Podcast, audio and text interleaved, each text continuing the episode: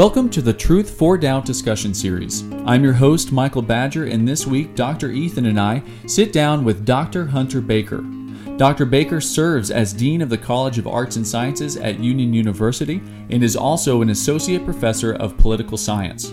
He is also the author of three books, including The End of Secularism, Political Thought, A Student's Guide, and The System Has a Soul. His work has been endorsed by Robert P. George, Russell Moore, David Dockery, John Mark Reynolds, Andrew Klavan from DailyWire.com, and many others. And Dr. Baker was gracious enough to sit down with us and talk about the relationship between Christianity and politics and how our faith can inform our political decisions. So we hope that you enjoy our discussion with Dr. Hunter Baker.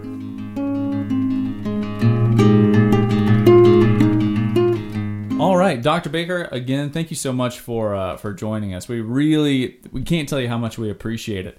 So, just for those of you uh, who who don't know who Dr. Baker is, can you just give us like a little synopsis of, of who you are and what you do? Yeah, um, I'm the Dean of Arts and Sciences at Union University, which is a uh, Christian university in Tennessee. Uh, I have written three books on religion and politics The End of Secularism, um, The System Has a Soul, and Political Thought A Student's Guide. Um, I was an early adapter in the the days of blogging when All that right. started. Oh, very and, cool. uh, Yeah. so I used to blog and wrote for all these online magazines and things like that, you know, and now it's all kind of it's all kind of flowing out into social media, you know, just into a never-ending stream now. But I've been active with that and have spoken all over the country and even once in South Africa. Uh, Oh, interesting. almost always about uh, politics and religion or higher education. Wow. Wow. So, in, Yeah. so even in South Africa, you had these talks as well. That's right. Yeah. Wow, man. Yeah. So, what? So you, so I get you obviously been all over the world with South Africa, but like, are, are they as interested in American politics as like uh, as Europeans are? Because I spent I spent several years in Europe, and and they are obsessed, uh, almost it seems like, with American politics. Everybody in the world knows who Donald Trump is. That's for sure. That's, Oh, I sure. think I think he may be close to being the most famous man in the world. right? Yeah. For good yeah. or So they know him. But let me say this. I mean, um, in South Africa, um, I had a chance to observe their politics, Mm-hmm. and um, you know some of the problems that we have, uh, whether we're thinking about race or about uh, uh, about impact of social inequality or Mm-hmm. or burdens of history, they've got it times twenty. I mean, you know, so it's uh, so so they are dealing with some pretty really working out some serious things Right. and it presents interesting challenges for christians i know that this pod- podcast uh, has to deal with faith right and right, so right. Yeah. one of the things that I saw is that the Christians there, uh, particularly the white Christians, right, uh, they were struggling with, you know, how do you, uh, how do you think about preserving culture versus your commitment to the Christian faith, Right. That's uh, because for them they're very attached to sort of this language they've had, Afrikaans, Right. uh, and to the culture of white people in South Africa. You know, Mm-hmm. sometimes I would talk about the indigenous people, and they would say, "We're indigenous." right. You know, we, Right, we're yeah. indigenous to this place. We've been here, you know, 150 years or whatever. You know, Right. Right, Right. Uh, and so, so it's just it's very interesting to see people struggle with questions of identity Yeah. and how they work out their faith in the context of that identity. Right. Yeah. Right. Wow, man, that's fascinating. So, do they have? And we're this is not really on the questions that we No, had for you, but I'm super interested. Yeah. So, do they have a, a a problem or like trouble seeing their identity being first in Christ and then in in whatever culture ethno- and that kind of cultural things, identity yeah. they have? Yeah, well, because because the white black thing has been so strong mm-hmm. there for such a long time, and it's interesting. I think that we tend to look at South Africa and apartheid, mm-hmm. and we want to map it onto, like in the South, our segregation, our Jim Crow, you mm-hmm. know, things like that. But when you go there, you realize this is actually kind of a different thing. This is more like this is more like the white people and the and the Native Americans, the Right. Indians, right? Right. Interesting. Uh, okay. And and if we had not effectively wiped the Indians out, but rather that the Indians had continued to be around, Uh-huh. conquered, but yet much more numerous, Right. Right. right? Right. And, and so then, what does the society look like working that out over time? And and you know, as a as a person who studies uh, politics and and social science, I can kind of understand, right? Why why were the white people so intent on controlling mm-hmm. the black Right. people, right? You know, mm-hmm. these rigid controls where they could be, what they could do. Yeah. They had a tiger by the tail, right? You know, they mm-hmm. Right. Right. Right. they so so you know they they are maintaining a system of great injustice to some extent because they're afraid what will happen if they if they don't Yeah. right you know it's, they they don't know how to maintain this equilibrium and that just shows you it's it's about justice right i mean um, Right, right. augustine I, I sound like a liberal but that's not who i am but but but in politics right i mean for people to live together for people to hold a political community together there has to be justice. People have to feel Right, that there is right. a justice that is there that they are a part of. And if you don't have that, Mm-hmm. You're you're either going to have anarchy when everything falls apart, or you're going Mm-hmm. to have oppression. Right. Mm. Right. And and that's what their history was. yeah. Wow, man. Very That's- interesting. Yeah. Yeah, Yeah. that's intense.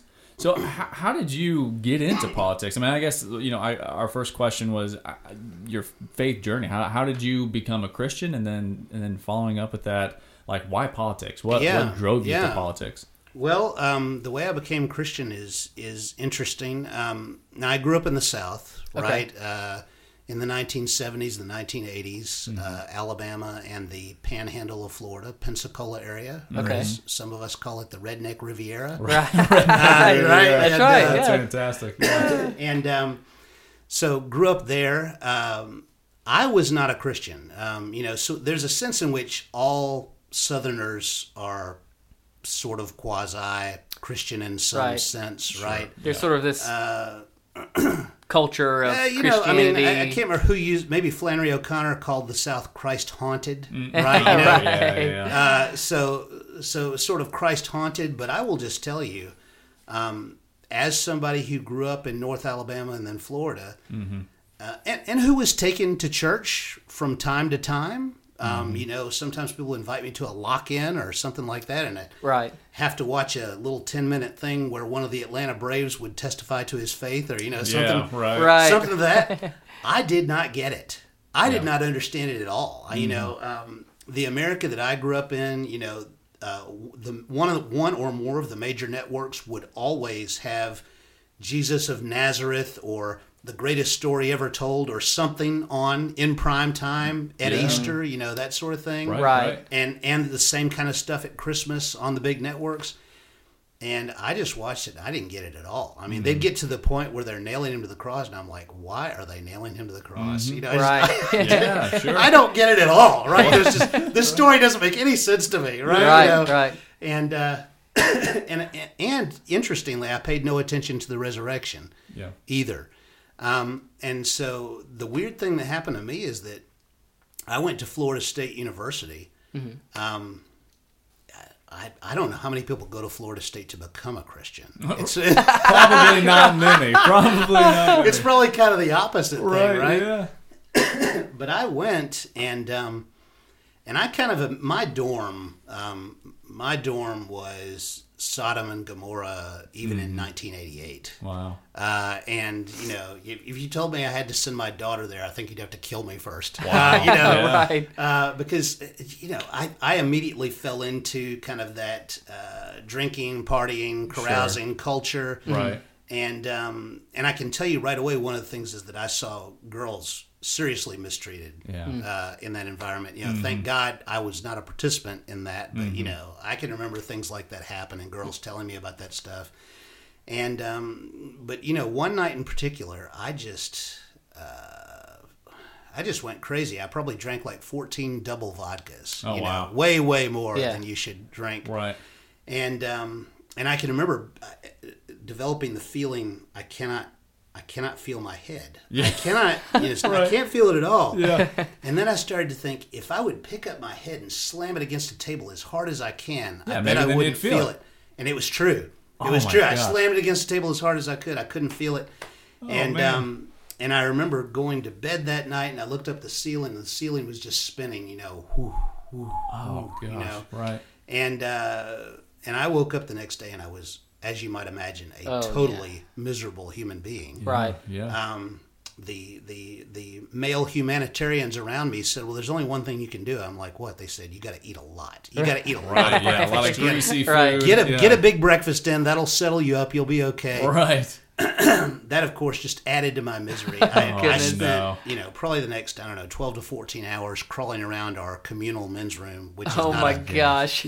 you, as men, you know what that must be like, Yeah. right? Oh man, that's just gross. and uh, and I was just dying, right? I Yeah. really, I was afraid I was going to die. I probably did have alcohol poisoning to a degree or something like that.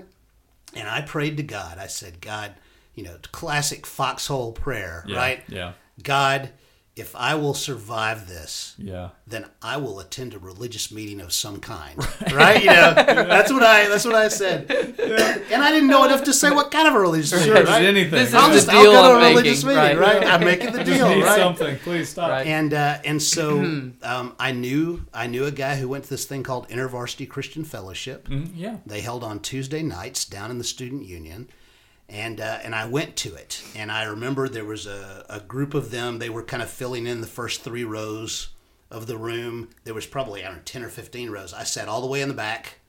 They invited me to come forward and sit with them. No, no, I'm good. You know, Yeah. I'm just kind of just kind of taking care of an obligation here. You know? Right. Right. Right. Right. and uh, and you know and, I, and you know man this is this is a long time ago so they're putting the transparencies up on the overhead projector Oh yeah. yeah, yeah. All right. Yeah. with the lyrics you know and nobody at that time played guitars like one guy's playing a trumpet and this girl's got this crazy synthesizer and they're playing Oh, man. the, you know Wow. Yeah. Lord will you lift your name on high you know Right, I didn't know any of this music or Sure. anything Yeah. um, and I walked out and I thought, well, that's that, right? Mm-hmm. And uh, but the crazy thing is, the crazy thing is, I just kept going back. Right. I can't explain it. I just, you know, Interesting. uh, Something drawing you back to yeah, it. I don't really, I don't really take a side in the whole, you know, uh, predestination, free will type deal. I, I just sort of embrace the mystery. Uh, Sure.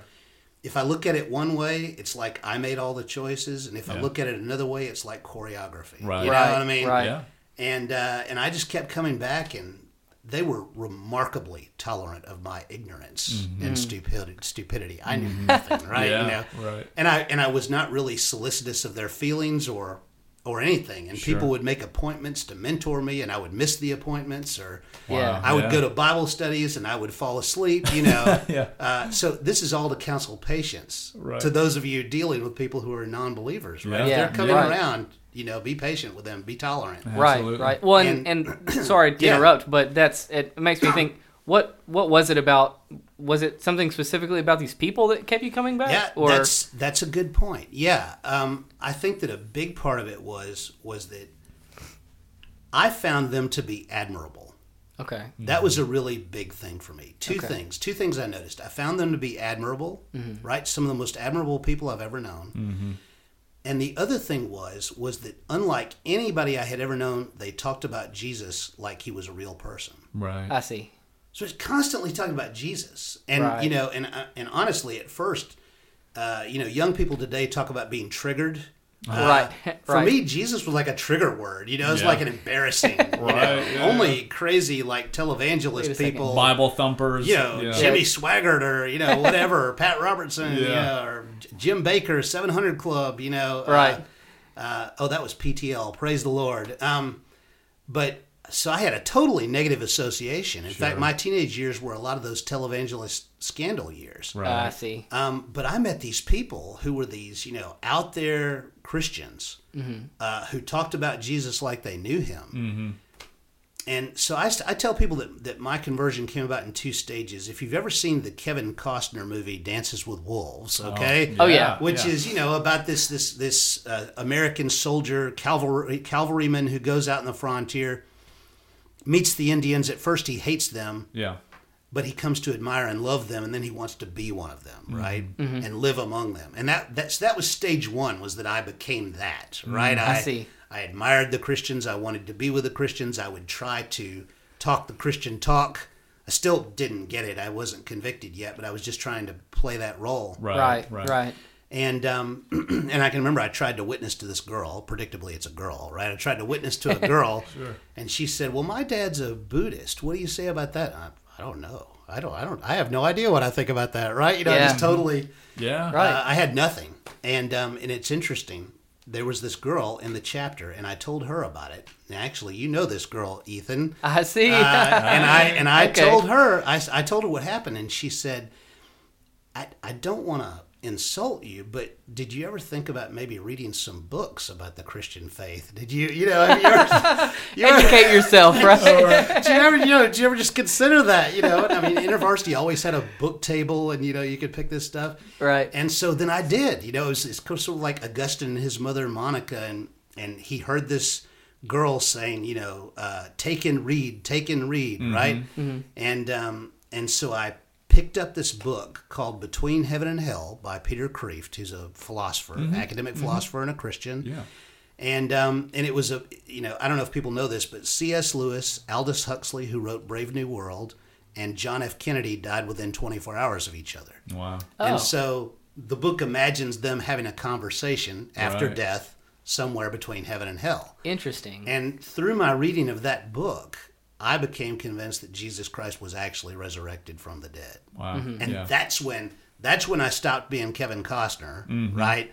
And I actually came to embrace the Christian faith, you know, for real. Right. Yeah, yeah. So that's how I became a Christian. Wow, man. So Yeah. it was it was kind of later in life conversion kind of yeah, I was so- I was probably about nineteen. Yeah, yeah. Wow. So did you already kind of have like an uh, an affinity for politics at that point in time, or did that kind of come after your? I w- yeah, I was interested in politics a long time before I was interested in religion. Got I it. Got yeah, Sure, yeah, sure. yeah. I can remember. Um, I can remember even as a very small child, sitting on the sofa with my mother watching the returns from uh, Ford versus Carter in 1976 Yeah, man. come in. You know, and that, I think that was a late night.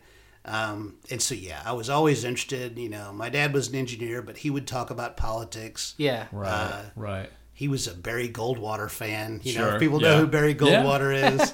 Uh, and uh, so I was always interested. And the other thing is, you know, this is very different generationally for Mm-hmm. you guys. But the Cold War was an all-encompassing reality. Mm-hmm. Yeah. Right. Right. I mean, we um, during those years, especially teenage years, every night I went to bed, I was afraid of nuclear war Right. Yeah. you know and that was i did pray to god about that more more foxhole right you know Right. i prayed that nuclear war would not put an end to life on earth Yeah, Yeah, yeah, I can't imagine that because I was listening to um, actually a guy that I saw uh, wrote a review for one of your books, Andrew Klavan. Uh, Yeah. He was talking about the just how you know, like you said, our generation doesn't realize like the fear people lived in all the time totally because totally of the Cold War. that's right. It was it was absolute it was just you know the absolute sort of existential dread Yeah, of what might happen. And you know if you ever want to have a picture of grace that's what it was like when the cold war suddenly came to an end mm-hmm. it was just like this oppressive reality that's Yeah. everywhere suddenly ended yeah. But Wow. it's funny, you know, if you listen to like the songs that were popular for senior songs or prom or things like that, dur- for my generation, you know, we had an obsession with whether the bomb would be dropped and post apocalyptic stuff. Right. If you think about like punk rock music, the way they dress, the way they appear, that's that's all kind of portraying post apocalypse. Yeah. Right, That's, that's right. sort of right. Wow, that's what we thought about. Wow. man. How would you drive away from the bomb or would you drive toward it? Right. You know, Yeah, right, exactly. right. Yeah. Well, I when I was uh, oh man, I, I was really young with when like 2011 happened. Um, or not 2011. Sorry, 9/11 happened. Yeah, yeah. And uh, and I remember because I, I lived in East Tennessee, and so we're not too far away from Oak Ridge. Yeah. And I just remember hearing some adults talking about how uh, they were afraid that uh, that you know the Oak Ridge plant was going to get attacked, and so I remember as a, just as a kid laying in my bed thinking, okay, so I should probably sleep with my head towards Oak Ridge, Wow. so that if it exploded and I got caught up in the explosion, my head would get obliterated first, and then I wouldn't Wow. feel the rest of my Oh my body. So, gosh. like, I know I was just I was a Pretty young pretty little morose child. Oh man, yeah. I. Oh, my So, goodness. Like it's not the same as, as what you guys went through, but like I, ca- I got like a little glimpse of I'm sure the the feeling of of oh gosh, man, That's right. Yeah, it was like that all the time. Yeah. Right, man. So, but you said that you know from a very early age that that you were into politics and I things was, like that, yeah. and then well, oh, because we knew it mattered, right? Right. I mean, it's like, yeah. I mean, look, if you, depending on where you lived Mm-hmm. in the world, you know, you could be literally under someone's social control right, Right. all the time. And I mean, you know, the other thing that's interesting is that um, is that if you think about Pope John Paul II, Mm-hmm. uh, who became the pope in the in the late seventies. One of the things that was really significant about him was that he was from a captive nation. He was from Poland that was dominated by the Soviet Empire. Right. And that was part of what made his witness so amazing, right? You know, is that, that he was in defiance uh, of this sort of, you know, aggressive atheist power um, that had been oppressing the people of Poland and Eastern Europe for some time. Right. Right. Wow. So so growing like growing up, kind of as you're going through this in college, um, what were some of your some of your biggest um, like spiritual and political influences at that time? You know. Yeah. Um, well, so I would say that I would say a couple things happened. So first of all, I was a um, very typical sort of Reagan supporting 1980s kid. Uh, you know, it's funny to think of now, but at my high school, which was a public high school, huge public high school, but supporting Reagan was cool. Right. You know, that was that was, Did the that was- Reagan and Bush t-shirt. exactly. Yeah. That was, Yeah. that was all. Right. That was all awesome, right? You know, uh, movie and, uh, star. Oh, that's good. that's right. And um, no, he was just popular. He was good at it. Yeah. I, I haven't seen anybody that good at it since. yeah. Um, but so I was that way, and you know, and he was the guy who was who was sort of attacking the Soviet Union and Right. not kowtowing, and you know all that. So that was big. Um, and I had always, I think, by virtue of having an engineer father, uh, who's a total, you know, sort of meritocrat type person. Um, so I was into the free market and you know the um, Milton Friedman, Friedman, and yeah. Friedrich Hayek and Yeah. and Florida State University's economics department of that time was very much that way. Okay. Uh, probably still is. But so so that was sort of my we'll call that my secular orientation. But then the thing that the thing that I would say uh, broadened and deepened me a lot was um, I became introduced to the thought of Francis Schaeffer. Oh, right. Now, yeah. you know, yeah. for you guys, that's a, that's way back. Yeah, exactly. Um, how should we then live? Yeah. um, and a number of other no, number of other books. But the thing about Schaeffer was that uh, he was the one who showed me. I remember one night back then, um, some Christian bookstores would have video rentals. Mm-hmm. Okay, some of the independents, and uh, and I rented "How Should We Then Live." Yeah. and I asked for it, and they handed me like twelve videotapes. You know, this is crazy. I don't think it cost anymore. You know, but they give you like twelve videotapes, Wow. Yeah. and I went home to watch it, and I just I watched like the whole thing Yeah. in one night. I just kept right. watching it. And basically, you know, if people have seen him, he's this crazy looking guy, right? You know, this uh, this slicked back hair, Right. long, almost down to his shoulders Yeah. um, you know, a chin beard with no mustache. Yep. Yeah. Uh, and he would always wear these Swiss hiking pants, you know, that kind of come down to his calves. well, he lived and- in Switzerland, didn't Yes, he, he, did. a little while? Yes, Yeah. he did. He was So- he was an American Yeah. from St. Louis, uh, living living in Switzerland. He had Yeah. become a missionary out there, and uh, but you know th- these videos, he's kind of just tromping around in museums and standing in front of paintings and and going in courthouses and looking at documents and and and listening to music and talking about movies and Mm-hmm. all of it. He's talking about how the Christian faith interacts Mm-hmm. with these things. So he was the guy who showed me that uh, that Christianity touches upon everything, right? Right. It's not just Right. like the stuff in the Christian bookstore; it's everything. Yeah. It's everything, right. everywhere. It's a very holistic view Yep. of the Christian faith. And I remember I, I said something like that to a colleague um, at Union years ago, and he says, "Oh yeah, Francis Schaeffer was the gateway drug for all of us." You know, Right. And that's that's yeah. yeah. that's what it was like, right? Oh, um, and so he is the one who caused me to uh, to move from just kind of having what I would call a, a secular conservative political orientation Yeah. to having a much broader and much more theologically informed Right. sort of view of things. Absolutely. Yeah. Yeah, I, it's funny that you mentioned him because I, I was watching those exact same videos uh, online one time, and my wife came in and like saw the computer screen and was very confused on what I was watching Yeah, really? and who I was watching. he really is one of the strangest looking It's guys. true. but like Absolutely. I read through the Christian Manifesto a couple of years ago, and it's amazing how applicable it is to now. It's it's Oh, amazing. yeah. It's like Yeah. he predicted every single thing uh, that uh, has come to pass Well, and is still going on. And let me say something else that's really important about him. Um, 1972, when Roe v. Wade happened. Mm-hmm. Now you know, uh, conservative Protestants don't typically realize this, but when Roe v. Wade happened, um, even your conservative Southern Baptists were like, fine with it. Totally cool with it, right? You know, right, yeah. hey, great, my parishioner's daughter won't have a scandal anymore. You know, I mean, Yeah, that stuff yeah. like that, Right. right? Absolutely. And um, and and the, the Catholics were were against it, right? Mm-hmm. The Catholics were still pro life and strongly so, but it was Francis Schaeffer who really kind of came forth and started speaking prophetically Yeah. about the sanctity of life. Mm-hmm. And he and a famous Philadelphia uh, pediatric surgeon, Mm-hmm. C. Everett Koop, who people now remember as the Surgeon General of the United States in the 1980s, Yeah. they made these films called Whatever Happened to the Human Race. And it's also a book. But I think that that, more than anything, was responsible for uh, moving American Protestants, especially American conservative Christians, to a pro life ethic. Right, right. Wow, man, that's amazing.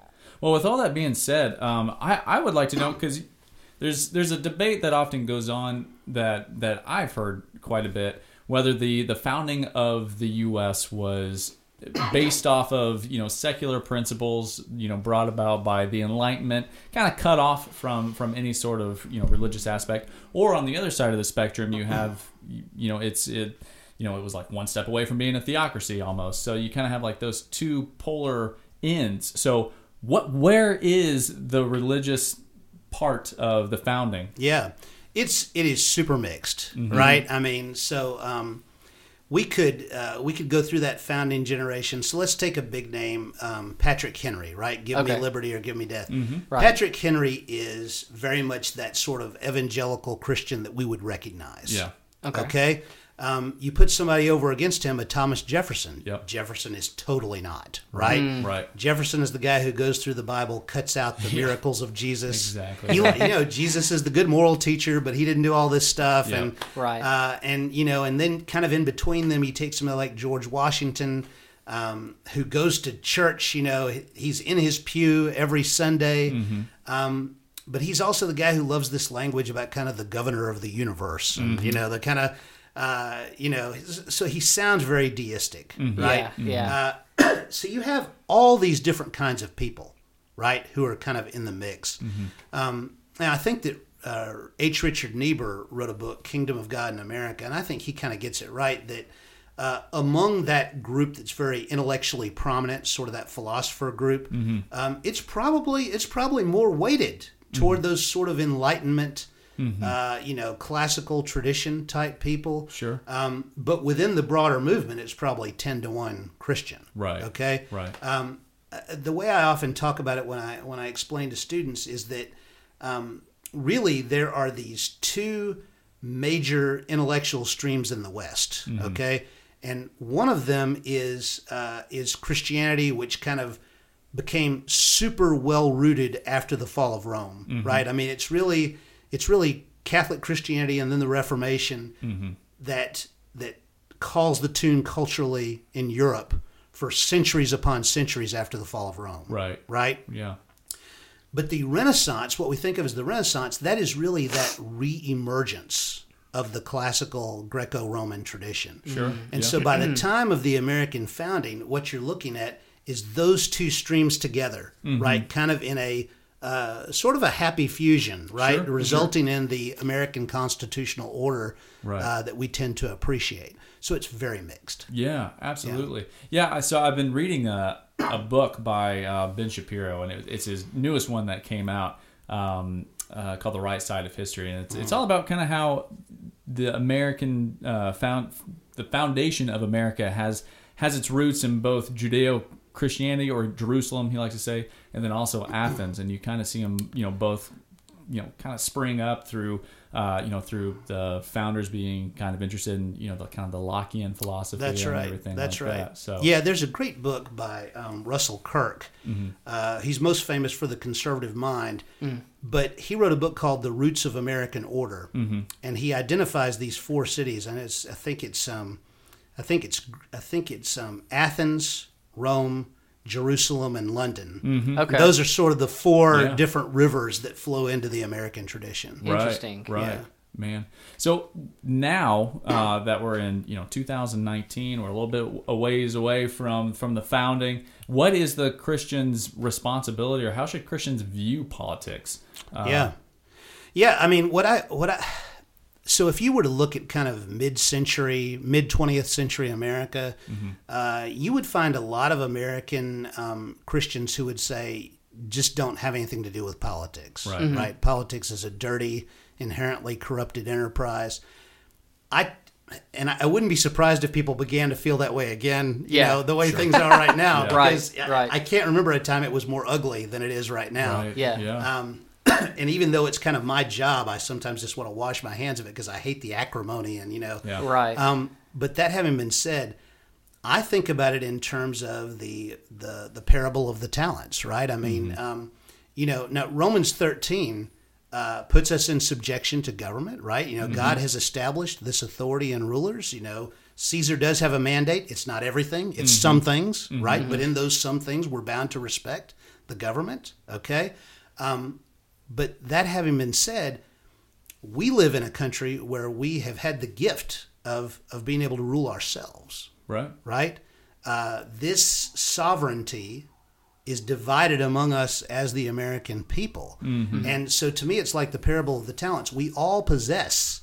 You know, we all possess some sliver of that sovereignty. Yeah. And I think that we're responsible for exercising it. Right. right? And so, you know, my friend John Mark Reynolds, he talks about how uh, now, you know, look, maybe you're not that person who's good at kind of reading the news and following politics and knowing mm-hmm. what to mm-hmm. do. Find somebody who can make that their ministry to you. Find mm-hmm. somebody you right, trust. Right. Sure. Right. And they can help to empower you as you exercise your citizenship. Right. Right. Man, so I, I've had I've heard a lot of uh, religious people who are who are very much into politics. You know, you know Ben Shapiro, Andrew Klavan, and all those guys. Um, they often try to argue their kind of conservative positions without bringing in the authority of the Bible. They think that's yeah. a bad thing to do. Yeah. Um, so I was wondering your view on that. Do you think we should kind of try to be able to argue our points from a secular perspective without bringing the Bible into it, or yeah. should that not be separated? I take a I take a holistic view of it. Mm-hmm. Um, so um, I'm very much against people who say you need to only have a secular political discourse. Right. And the reason I say that is is that is that when you do that, you start cutting people in half. Right. You right. alienate yeah. people from themselves, mm-hmm. um, and you can even kind of turn them into liars, where they have to give a reason why they want to do something other than the reason that is actually yeah. motivating them. Right. Right. Right. Um, so if, if you read my book, um, The End of Secularism, a big part of the argument there is that is that people should be free to bring any reason to the public square that they find persuasive. Yeah. Mm-hmm. And and the the bar and the limit is is that other people either accept it or they don't. Right. right? I mean, uh, so be it. Um, but yeah, so. Uh, so my perspective is is that uh, well let me give you a great example okay mm-hmm. so when people really push the the secular political discourse mm-hmm. I say what about Martin Luther King Jr.'s uh, letter from Birmingham jail yeah uh, yeah. I call that document the, the cherry on top of the Western political thought tradition, right? right. You know, yeah, yeah. fantastic. And it is shot through with Christianity, right? right. The Augustine, the yeah. Aquinas, you know, Jesus Christ. I mean, mm-hmm. right. apostles, Shadrach, Meshach, and Abednego. It's all there, yeah, right? Yeah. Uh, and he's flying the flag, and it's persuasive. Right, right. Yeah, and it's it seems to me that I mean even the the founding principles that are found in our Constitution are uh, are based on scriptural principles on judeo-christian values especially you know found in you know genesis 1 uh, how we're like made in the image of god. Oh yeah. Uh, and so yeah. it's it, it would it seems to me hard to completely remove that although i do see the i do understand why they would want to be able to make a secular argument for that as well. Yeah the the problem is is that if you um, if you work too hard at kind of breaking apart a political order from its founding sources. Mm-hmm. Uh, you end up with something that's kind of floating in the air, mm-hmm. and it's destroyed as soon as your agreement about it is destroyed. Yeah, right. right. Um, uh, Elton Trueblood, Quaker philosopher, he, I loved his picture. He would talk about cut flower civilization, mm-hmm. right? So when the flower's in the garden, it's connected to the soil, to the source, the water, the the minerals, you know, the vitamins, all that, Right. and it flourishes, right? Yeah. Uh, when you snip it off at the stem and you take it in the house and you set it in a bowl of water, uh, it will be okay for a few days, Right. right? But eventually, you have separated it from its source. It will wither. It will die. Yeah. And uh, and so that's the reason to continue to maintain respect for Americans' political traditions. Yeah, absolutely. And I think, I mean, I- assume is that why I guess America has been so kind of unique. I guess because I mean we are based on those biblical principles. I mean, because you also have. Uh, you know the the French Revolution that happened near like the exact same time as the American Revolution, but they were based off of more of the Rousseauian principles, which aren't necessarily founded in uh, in Scripture.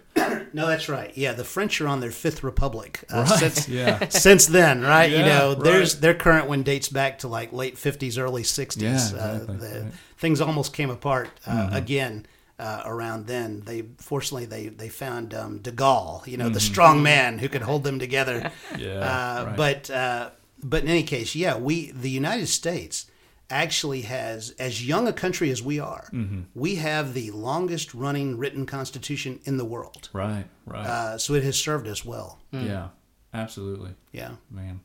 Something else that, that we've kind of discussed on the podcast um, is uh, sort of the idea of, I guess, this younger generation and I, us being included, I suppose, um, of uh, of b- not necessarily just believers, but I guess everyone in the younger generation, especially when it comes to um, political thought. Um, This idea of disagreement equals hate or disagreement equals Yeah. violence. Yeah. You know, um, and uh, you know, I mean, seeing multiple examples of you know several um, uh, controversial speakers going to different um, college campuses, especially, and you know having riots and and you know more violent protests, um, students setting up safe spaces and that kind of stuff. I, I just wanted to get your opinion on that. you know, have working at a college, have you experienced any of that from the younger generation, or just that that thought process? I know? am I am so incredibly grateful that we don't have that uh, Yeah, at like- Union University. right, well, now, I figured, now, yeah. right. someday we could, but God Sure. forbid, God forbid we do. We haven't to this point. I mean, we ha- we we certainly have um, conscientious and socially active young people, but, Right. But at no point have they uh, sort of given in to what I, what I view as thuggery, right? Yeah. I mean, Yeah. I, I think it's essentially criminal conduct, uh, trying to intimidate people through Yeah, physical just mob force. rule. Mob rule, exactly. Yeah. And, and by the way, the the older political thinkers, right? Mm-hmm. That was their name for democracy, mob rule, right? You know, they they despised it, they hated it, they, they Exactly. thought it was a terrible, terrible thing. Right. So you know, so you need something that, that tames the instincts of democracy. Christianity helps with that. Uh, Right. yeah. Exactly. but in any case, in any case, um, yeah, I mean, you know, a lot of people are worried about young people and and uh, they're thinking about um, socialism or something like that. The thing that worries me far more is this willingness to.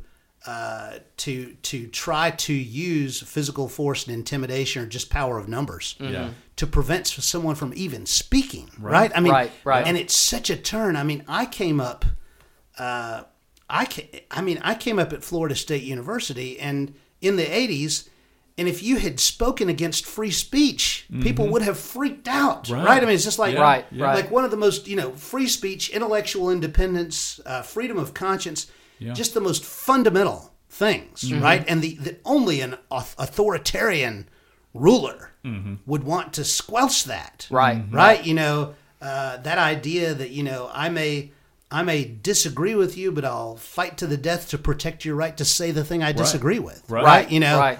Uh, just a very powerful, powerful tradition, and that has totally turned. Yep. Yeah. Uh, you know, and I mean, I, the one thing that really freaks me out is that, like um, Chick Fil A, right? I mean, with Chick Fil A, right. At the the, airport. the well, the owner of the company years ago, the owner of the company simply answers a reporter's question about his belief in traditional male female marriage. Mm-hmm.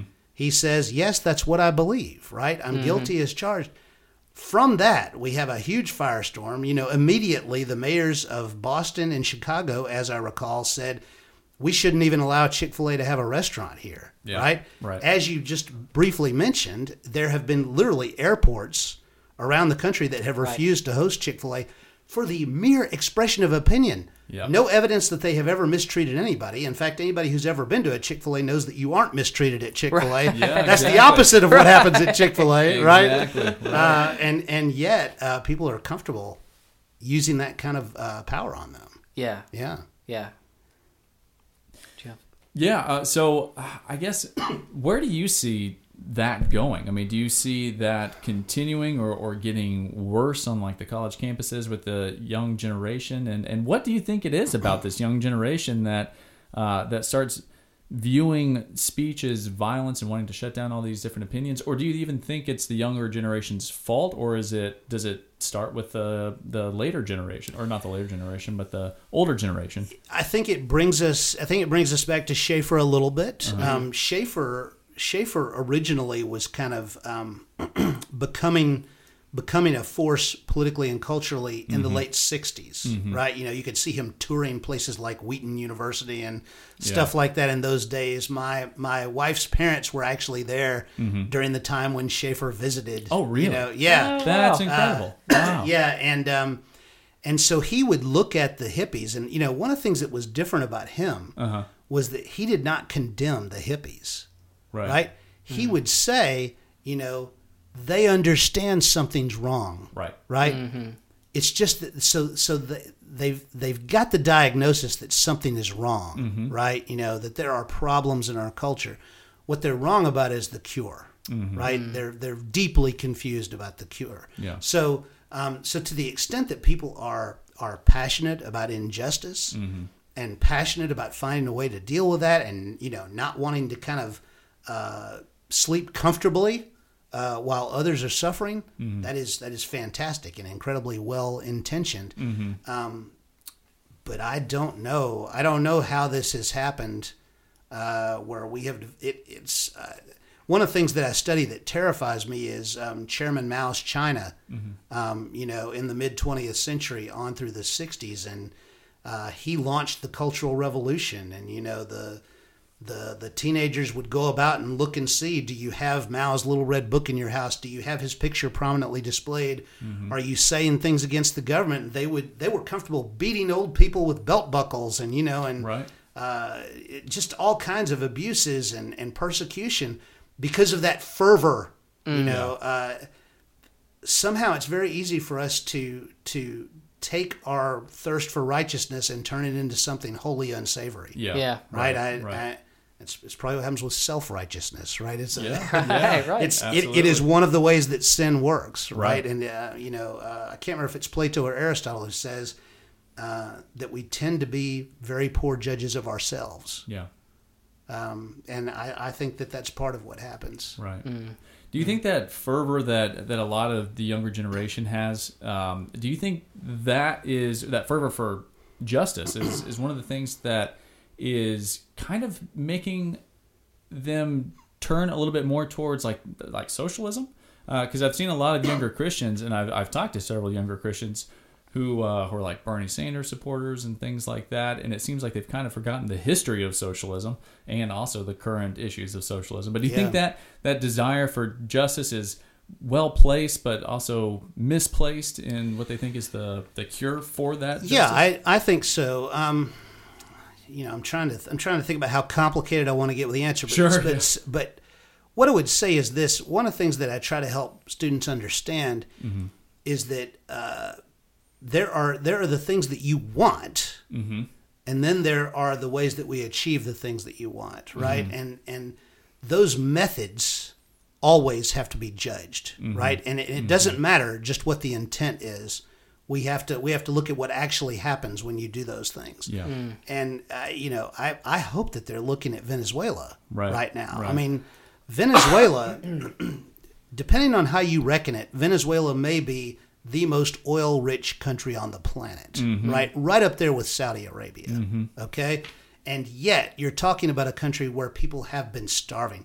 People Right. are literally losing 20 pounds a year simply through lack of access Yeah. to food Yeah. in an incredibly oil-rich nation, and that is that is all Mm-hmm. uh, on the chaos wrought by socialism in that country. And you Mm-hmm. know, Bernie Sanders wants to say, uh, "Look at Sweden," you know, look at look at Norway, you know, places like that. This is not really socialism. Yeah, Okay. exactly. Understand that. What Right. this is is you have a capitalist system, Yep. And the government is to some degree, I mean this nicely, parasitic upon that capitalist system, Yeah, and it's yeah. able to kind of distribute some of the wealth. But but Right. let's not be fooled; these are still capitalist Yeah, societies. well, you had the leader of Norway, was it, who who said, uh, "Don't don't look at us for socialism. That's not what Yeah. we are." like, look, you know, we're in the we're in the international business thing here. Exactly. That's right. Yeah, Right. exactly. yeah, yeah. So I, um, one of my uh, all-time favorite guys to read in, in regards to this is uh, Ronald Nash, and uh, and he was always talking about how um, you know Christians shouldn't use the the gun of the state in order to push Christian charity, and uh, and I, I thought that was just a really profound thing because I mean ultimately that's I think that Christians who are wanting socialism ultimately come from a good place of wanting to help. But I think that we, as Christians, also have to realize that our our Christian charity also has to come with economic planning, and it's hard, and it's it doesn't always seem like that's the right way to go. But in the long run, it helps. Well, yeah, and I mean the thing you said about government. This is something that I emphasize all the time. Mm-hmm. If you want, if I, if I, if you if you wanted me to give you a good like social science definition Mm-hmm. of what is what is government, right? How is government different from every other institution in society? Mm-hmm. And the answer is this is going to upset some people. The answer is it is the institution in society that has a monopoly on the coercive use of violence. That is what government is. Mm-hmm. Yeah. At the core. Right. That is how it is different from any other institution in society, Mm-hmm. right? And so and and look, and I'm not saying that's invalid. I think I agree with Martin Luther. God gives us government Right. to to restrain sin, Mm-hmm. to uh, to coerce and punish those who would do evil, Right, right? right. Uh, to prevent them from making the world into a desert and from preying upon the weak and you know things like that. Yeah. Um, but you have to understand that that uh, that that is not a power that you use just anywhere you feel like it. Yeah. Yeah. Right. I mean, Yeah, right. behind Exactly. everything that the government does, Yeah. the jail cell, the gun, the execution, the fine, you know, the tax, whatever, it's there. Yeah. Right. And understand you're making someone do something, right? You are Right. forcing them to do something. Yeah. And that should be a power that's sparingly used. It's not a magic wand. Absolutely. Yeah. So I guess my last question, and then I'll let you have a last question too if you have if you've got something. But um, so my last question is: Do you think that the government being used in that way? Um, I guess since you know since Lyndon B. Johnson, you know, putting all these social welfare programs, do you think that has started to uh, corrode the the natural position of religious organizations, you know, specifically the church in in a community? Sure. Well, I mean, there's a reason why almost all the hospitals, you know, used to be named Baptist Hospital or Right, St. yeah. Mary's Right. Hospital or you know Lutheran Hospital or whatever, right? I mean, you know, the uh, the massive weight of charity in this country was previously borne by the church, right? And so over time, um, the government has crowded that out, right? Uh, now. Um, I'm glad, right, for the extent to which uh, more people are helped, and that's that's all good. But Sure. but also understand. You mentioned LBJ and the Great Society and the War on Poverty. Now, the hope with the War on Poverty was that I I think that they thought that within you know a generation, 15 to 20 years, poverty in the U.S. would be wiped out Right. By those interventions. Okay, now we all know because we live in America today that did not happen, right? Right, right. Uh, you know, uh, the the problem is is that as well intentioned as those programs were, uh, they had the effect of destroying the family structure of the underclass. Yeah. yeah. Right. Um, and you know, and again, nobody intended for that to happen, Mm-hmm. But it did happen. And so instead of simply having people who are poor, you you had this development of an entirely new way of life. Yeah. Right. Um, seemingly unbreakable cycles of poverty Mm-hmm. uh, and dysfunction in people's lives. And so, uh, so hopefully, we have learned some lessons, Right. Right. about how we intervene. But I don't know how we're ever going to undo some of the damage that we've done in that way. Yeah. Yeah. Absolutely. I have one more question, um, and uh, this is backtracking a little bit, um, but uh, I wanted to get, uh, I guess, what advice would you give to young Christians, or I, really any Christians, that um, sort of within this current atmosphere, um, political and social, um, about um, sharing their faith, about uh, having open conversations about faith and and being open and honest about yeah what we believe in even if they're yeah they're unpopular they may be viewed as hate or bigotry um, it, what advice would you give to kind of christians in that yeah setting? there's a couple of things i say. So so first is the advice ruth gave me which is to read right you know That's right. the, uh, that's the that's the first. Um, but the but the other thing is i often tell students that um, that look if you're if you're an evangelical right you're identified as a conservative christian the bar that people are setting for you is super low, right? You know, they, they have a they have a really low opinion of you right from the get go, and Right. it, it's it's very easy for you to exceed their expectations, right? You know, so so that's that's the first thing. Yeah. Okay, you know, you're not going to be a knuckle dragging idiot, you know. Uh, so that's that's part one.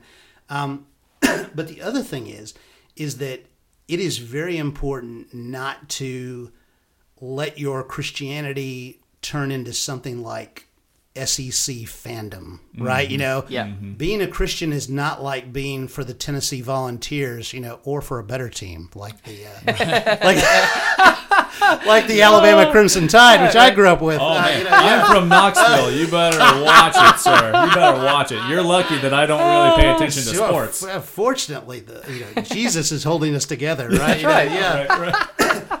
But but but too many people allow their their their political interaction to be like that, right? Yeah. To to turn into this ridiculous tribal warfare thing, Yeah. right? Right. Yeah. And we need to help people understand that that as Christians, even when we disagree with them, right? Mm-hmm. And even if you don't believe me, I am for you, right? We Right. are for you. Yeah. That is our that is our orientation, right? Right. We are we are with you for you before God, Mm-hmm. right? Right. And we are trying to we are trying to follow Him, Mm-hmm. and and to uh, to be of help to you to love you as we do that, Mm-hmm. right? Yeah. Uh, so we have we have to assure people of our goodwill, Mm-hmm. even when they disagree with us. yeah yeah kind of like this group of people that you were meeting in, in college with and kept totally, to right They were amazing. Yeah. Yeah, you know, so it's so great the way they they did not. You know, there were so many things that I didn't know, where I would say something stupid or or or insulting or Yeah. whatever, and they were just they just went with it, right? You know, Yeah. they they just maintained a consistent witness to Scripture. Mm-hmm. Uh, and and as importantly, if not more importantly, the witness that they showed me through their lives, yeah Mm-hmm. yeah and that did it. That's awesome. Yeah. That's awesome. I don't know how we are on time, but uh, if we have the time, uh, we might have to edit this last one out. Okay. Um, uh, but I was just curious about uh, what are you reading right now? I am reading a book by Pat Buchanan. Um, Oh, okay. Now, Pat Buchanan, uh, it's interesting. He he um, he is he is seen as kind of a precursor of Donald Trump because Right. he ran some of these original anti-NAFTA type campaigns and things like that. Um, I knew him because when I was a teenager, he was on one of those early cable shows, Crossfire, right? Oh, yeah. And so okay. he would be the conservative doing battle with the liberal every night, and so I knew him that way. Right. Um, but before all that, he was a personal aide to Richard Nixon. Oh, cool. Wow. And uh, Yeah, and man. Pat Buchanan has written three kind of autobiographical books. First about his life, and then his life with Nixon. Okay. Interesting. Um, so the first one is right from the beginning about growing up in D.C. Um, and then the other two are uh, the greatest comeback, which is Nixon's return from obscurity after losing in 1960 and 62. Uh, and so then when he comes back to the White House, and then the third one is Nixon's White House Wars about the Okay. battle within the White House, Wow. and then with Watergate and stuff Yeah. like that. After Interesting. That. And Buchanan, uh, whatever you think about him politically, he is a fantastic chronicler Sure. uh, of events. You know, Yeah. particularly involving his own life. Wow, that's awesome, man.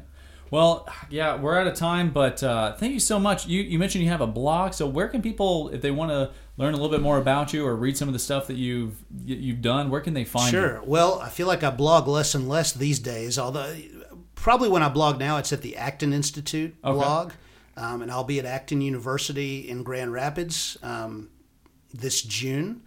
Amazing, international gathering of like a thousand people from all over the world Mm-hmm. uh, who are interested in religion and liberty. Oh, very cool. Um, I uh, have my own blog, hunterbaker.wordpress.com. So there's a gazillion years worth of stuff there. um, and uh, three books, all available via Amazon. You Google me, you'll see a ton of things. I've been writing and speaking for years and years and years. Awesome. So, yeah. Awesome. Well, hey, we appreciate it so much. Thank you for taking the time to, uh, Thank to you. come and talk to us. Oh, Twitter and Facebook. Oh, hey, Also, yeah, there you all go. right. I'm the oldest Hunter Baker on social media. So, Hey. so on Twitter. I'm at Hunter Baker, and Facebook, I'm the original. You know, the Hunter Baker. So you can All find me right. there. Yeah. Okay. Very nice. Very Yeah. nice. Cool. Awesome. Well, thank you again, and uh, we hope to uh, maybe do this. I can ask you a thousand more questions, so hopefully we'll be able to do this again sometime soon. Great. Thank you. Thank you for listening to the Truth for Doubt discussion series. If you want to learn more about the Truth for Doubt ministry, email us anytime at truthfordoubt at gmail.com. That is truthfordoubt at gmail.com. If you would like to learn how you could become a supporter of the Truth for Doubt ministry, send us an email or feel free to visit our Patreon page at patreon.com slash T4D. That is patreon.com slash T, the number 4D. Thank you for listening.